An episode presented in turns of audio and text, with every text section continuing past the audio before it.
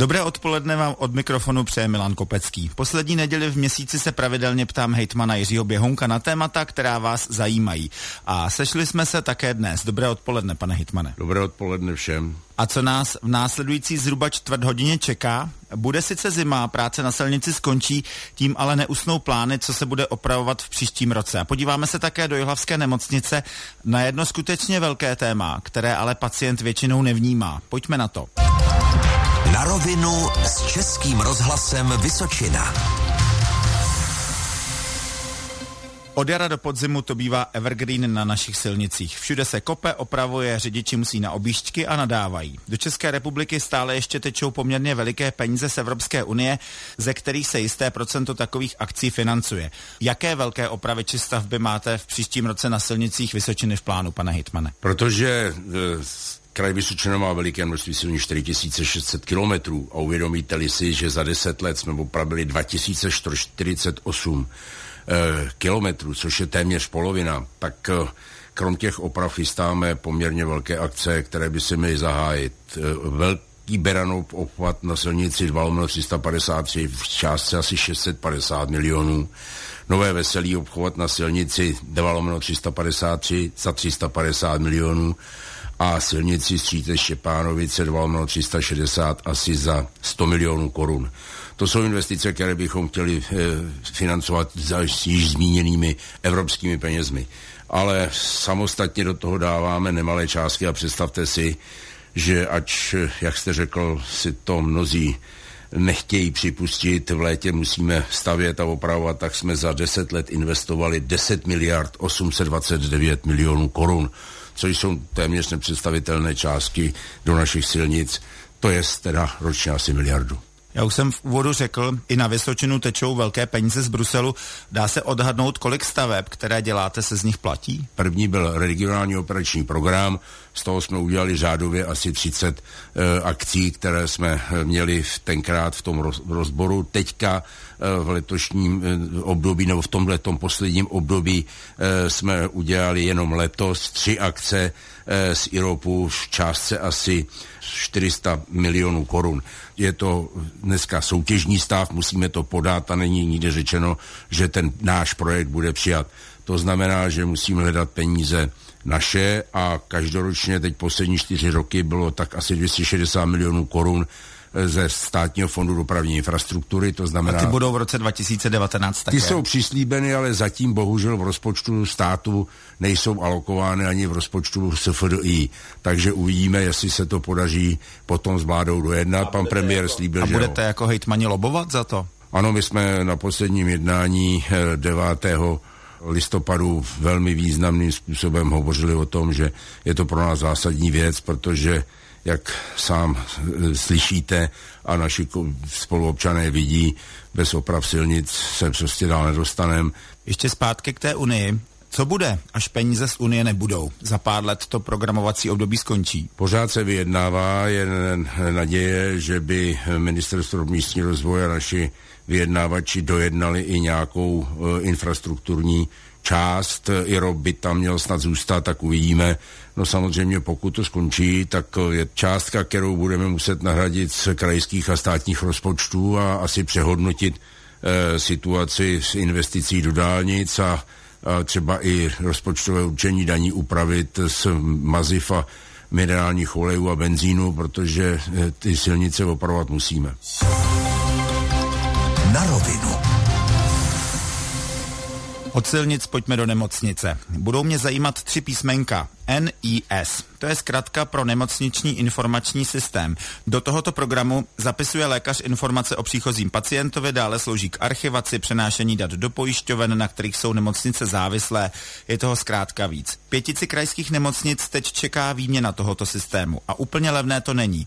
64 milionů korun to má stát. Pojďme to prosím převést do srozumitelného jazyka. Máte pět krajských nemocnic. Jaké systémy využívají teď? Jsou rozdílné nebo stejné? V současné době naše nemocnice mají tři různě nakoupené informační systémy. Je pravda, že nejstarší v nemocnici hlava, který je už skoro 20 let starý a za těch 20 let, i když docházelo k obnovování, takzvanému upgradeu, tak to zastaralo. A My, proč je to tak drahé? Drahé je to tak proto, protože to je nesmírně komplikované a pokud tam dneska chcete mít všechny takzvané moduly, to znamená, ať se to týká biochemie, ať se to týká operačních sálů, plánování v operací, péči o pacienta, situaci na lůžku, kdy tam zapisujete všechny věci, potom taháte z toho e, výstupy a data právě ty laboratorní operační programy a operační záznamy a tak dále a tak dále, tak je to komplikovaný systém a do toho samozřejmě vstupují ambulantní zápisy. To znamená, že eh, je tam těch částí modulů takové množství, aby spolu mluvili a spolupracovali a zároveň mohli to předávat. Proto je to tak drahé a samozřejmě každá firma, která to dodává, si tohoto know-how cení a e, cenově je to na této úrovni.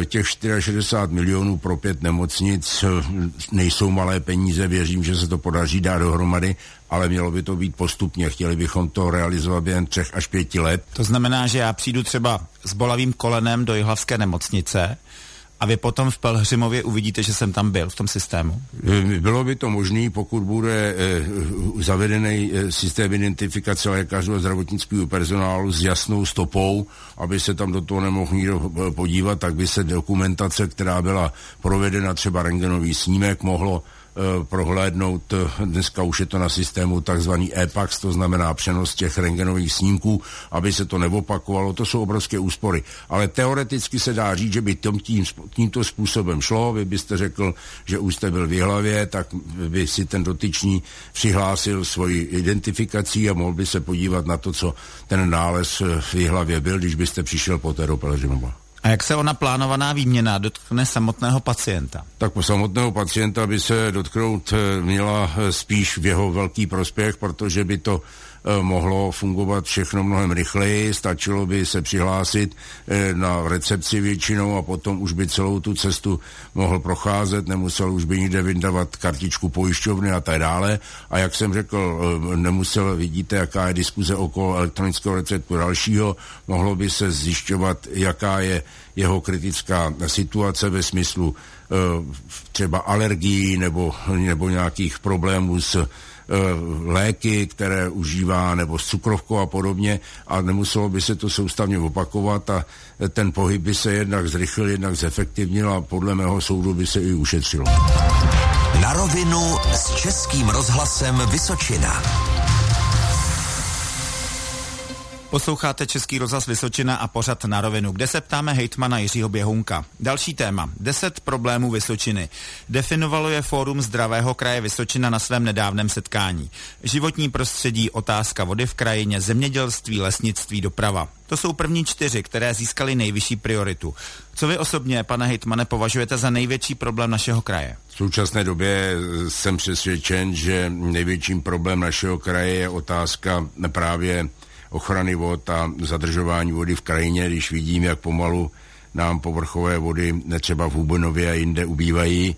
A jak tomu chcete z pozice hejtmana, z pozice kraje pomoci? Tak uh, uvědomujeme si, že třeba nyní je kritická situace v našich lesích s kůrovcem a s vodou, takže diskutujeme při přípravě rozpočtu o určité rezervě pro tuhle tu zájitost. Teď se mluví o tom, jak by ta rezerva na ten rok 2019 měla být velká, jestli v řádu desítek nebo dokonce třeba eh, stovek milionů korun. Vedeme velmi intenzivní jednání s oběma ministerstvy. Když tady byla vláda, tak to byla jedna z hlavních věcí, které byly diskutovány. Vzal jsem je na vodní nádrž Livka, i když neleží v kraji Vysočina, ale z kraje Vysočina je napájena vodou a e, určitě připravujeme i e, v oblasti zemědělství a lesnictví dotační programy, které by tu situaci těm e, pěstitelům a zemědělcům usnadnili. A chcete stavět nějaké rybníčky, záchytné nádrže? To my jako asi stavět nemůžeme, protože my nevlastníme e, zásadním způsobem, kromě silnic a některých pozemků pod budovami e, pozemky, ale chtěli bychom přesvědčit naše obyvatele, zemědělce a lesníky, aby eventuálně právě využívali jak ten program Dešťovka, tak i ostatní programy, které jsou vypisovány na MŽP a ministerstvu zemědělství pro právě eh, budování rybníčků, poldrů, zádržných nádrží a podobně.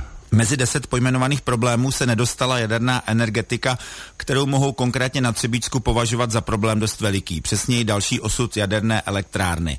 Jak to vnímáte vy? Je to zásadní zájitost dotýkající se strategie eh, energetické a vůbec eh, přežití České republiky v budoucnosti když se na to podíváme, že eh, budeme muset odstavit uhelné elektrárny, plynové elektrárny, eh, znečiští eh, ovzduší, tak bude muset ta diskuse se dovést do konce. My ji s vládou vedeme. A oni se berou ty částky 200 miliard, 300 miliard, dokonce 500 miliard. Kdo vůbec má tu kompetenci o tom rozhodnout? Ano, postavíme další blok, ne, nepostavíme další blok. O tom musí rozhodnout vláda, protože vláda zpracovala nebo nechala zpracovat um, energetickou koncepci a za normálních okolností by před rozhodnutí předchozích vlád eh, další vlády měly respektovat a měly by to pravděpodobně dopracovat. Eh, ty částky jsou samozřejmě dány se současnými znalostmi a se současnými kroky, ale to je proto, že jeden čas se od eh, atomové energie začal odcházet samozřejmě stárnou odborníci, ztratí se zájem a je to potom mnohem dražší.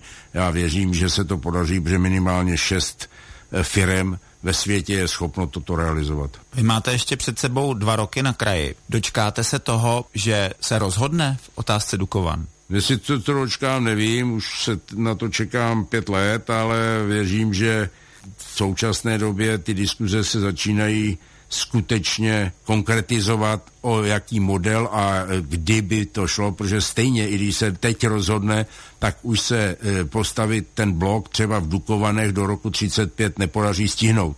Těch e, kroků, které s tím jsou spojeny od silnic a dalších záležitostí, jsou je obrovské množství. To znamená, že pokud se bude životnost současných bloků končit v roce 35-37, tak je potřeba, aby těch 37-38 ta e, atomka nebo ten, ten blok jel a to znamená, že to rozhodnutí by mělo padnout do konce letošního roku. Bohužel se to říká už, jak jsem řekl, několikátý rok a nakonec to rozhodnutí je vždycky odloženo. Říká hejtman Jiří Běhounek. Na rovinu. Tady je Český rozhlas Vysočina a pořad na rovinu, kde se ptáme hejtmana Jiřího Běhunka. Pojďme na závěrečné otázky, prosím vás o stručné odpovědi. Už po několikáté jste prodali areál na Buchtově kopci u Nového města na Moravě, bývalou plicní léčebnu.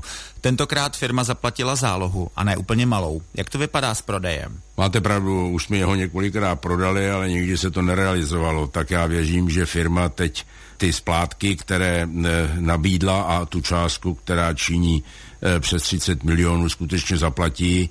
V okamžiku, kdy to zaplatí, tak by na katastru to bylo převedeno a zastupitelstvo o tom rozhodlo po peripetích, které byly opakované, takže věřím, že si to teda tentokrát vemou. A co tam má být? Jo, to nevím. To nebyl povinnost zveřejňovat, takže ten záměr je třeba, eh, když tak diskutovat eh, s případným budoucím nabyvatelem. A ještě jedno téma stihneme, totiž záchytka. Kraj postavil novou budovu pro záchytku a bude ji sám provozovat.